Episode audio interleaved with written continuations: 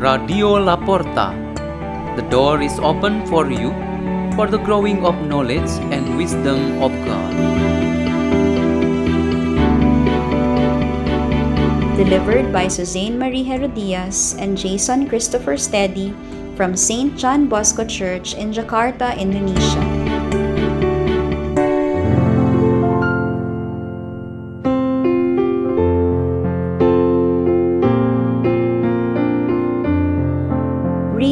Meditation on the Word of God on Thursday of the fourth week in Ordinary Time, February 3, 2022.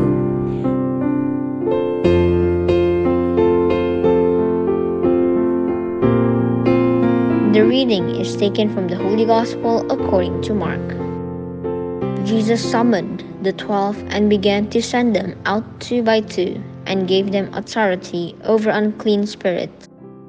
He instructed them to take nothing for the journey but a walking stick, no food, no sack, no money in their belts. They were, however, to wear sandals but not a second tunic. He said to them, Wherever you enter a house, stay there until you leave from there. Whatever place does not welcome you or listen to you, leave there and shake the dust off your feet in testimony against them. So they went off and preached repentance. The twelve drove out many demons, and they anointed with oil many who were sick and cured them. The Gospel of the Lord.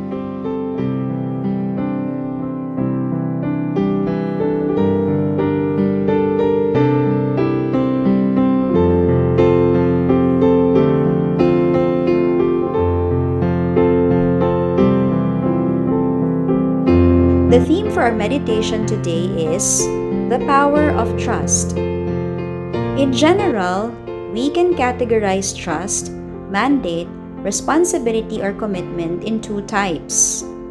There is trust to carry out physical or corporeal actions, such as working for a living, leading an organization, and selling or buying things. There is also trust to carry out spiritual activities, such as serving God's Word, worship, prayer, and reflection. King David gave the trust of his kingdom to the leadership of his son Solomon, and this we can consider as a type of physical or corporeal trust. Parents or adults give their children some kind of trust to be done as duties and responsibilities with expected results.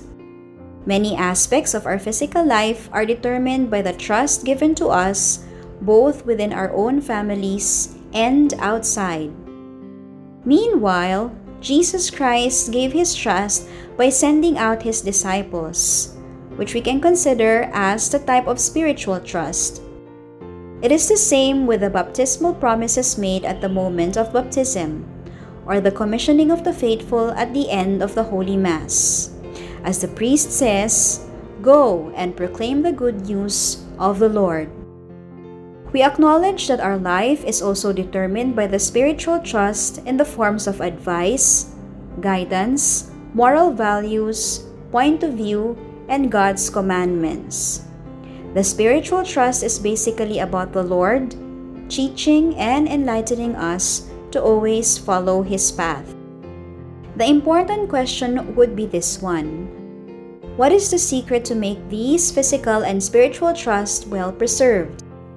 And that a greater or more trust will be given to those who are proven trustworthy. Both of our readings today provide one significant answer, which is obedience or loyalty to God who gives the trust. An obedient or a faithful believer always seeks to follow advices orders and rules that the Lord already put into the commandments for His people.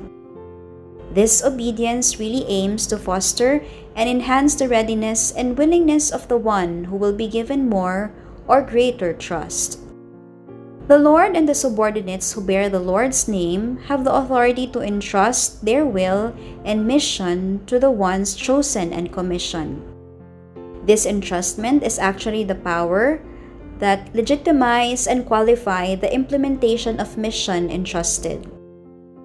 A missionary who was brutally killed because of his charity is perfectly justified by the trust given to him as the one sent by the Lord. Obedience is also understood as God who is trying to give trust. He will manifest this trust as perfect and permanent. We who accept the trust cannot argue on it and not even doubt it. What we do is to listen, to understand, and do the trust given. Faithfulness is a side of the coin for obedience. Faithfulness endures to the end because one obeys unconditionally. Many times we become like David or the Apostle Peter, who profess faith to obey, but sometimes are not faithful to the commitment. The important thing is to regret this failure, then renew oneself to be again faithful and obedient. Let us pray. In the name of the Father, and of the Son, and of the Holy Spirit.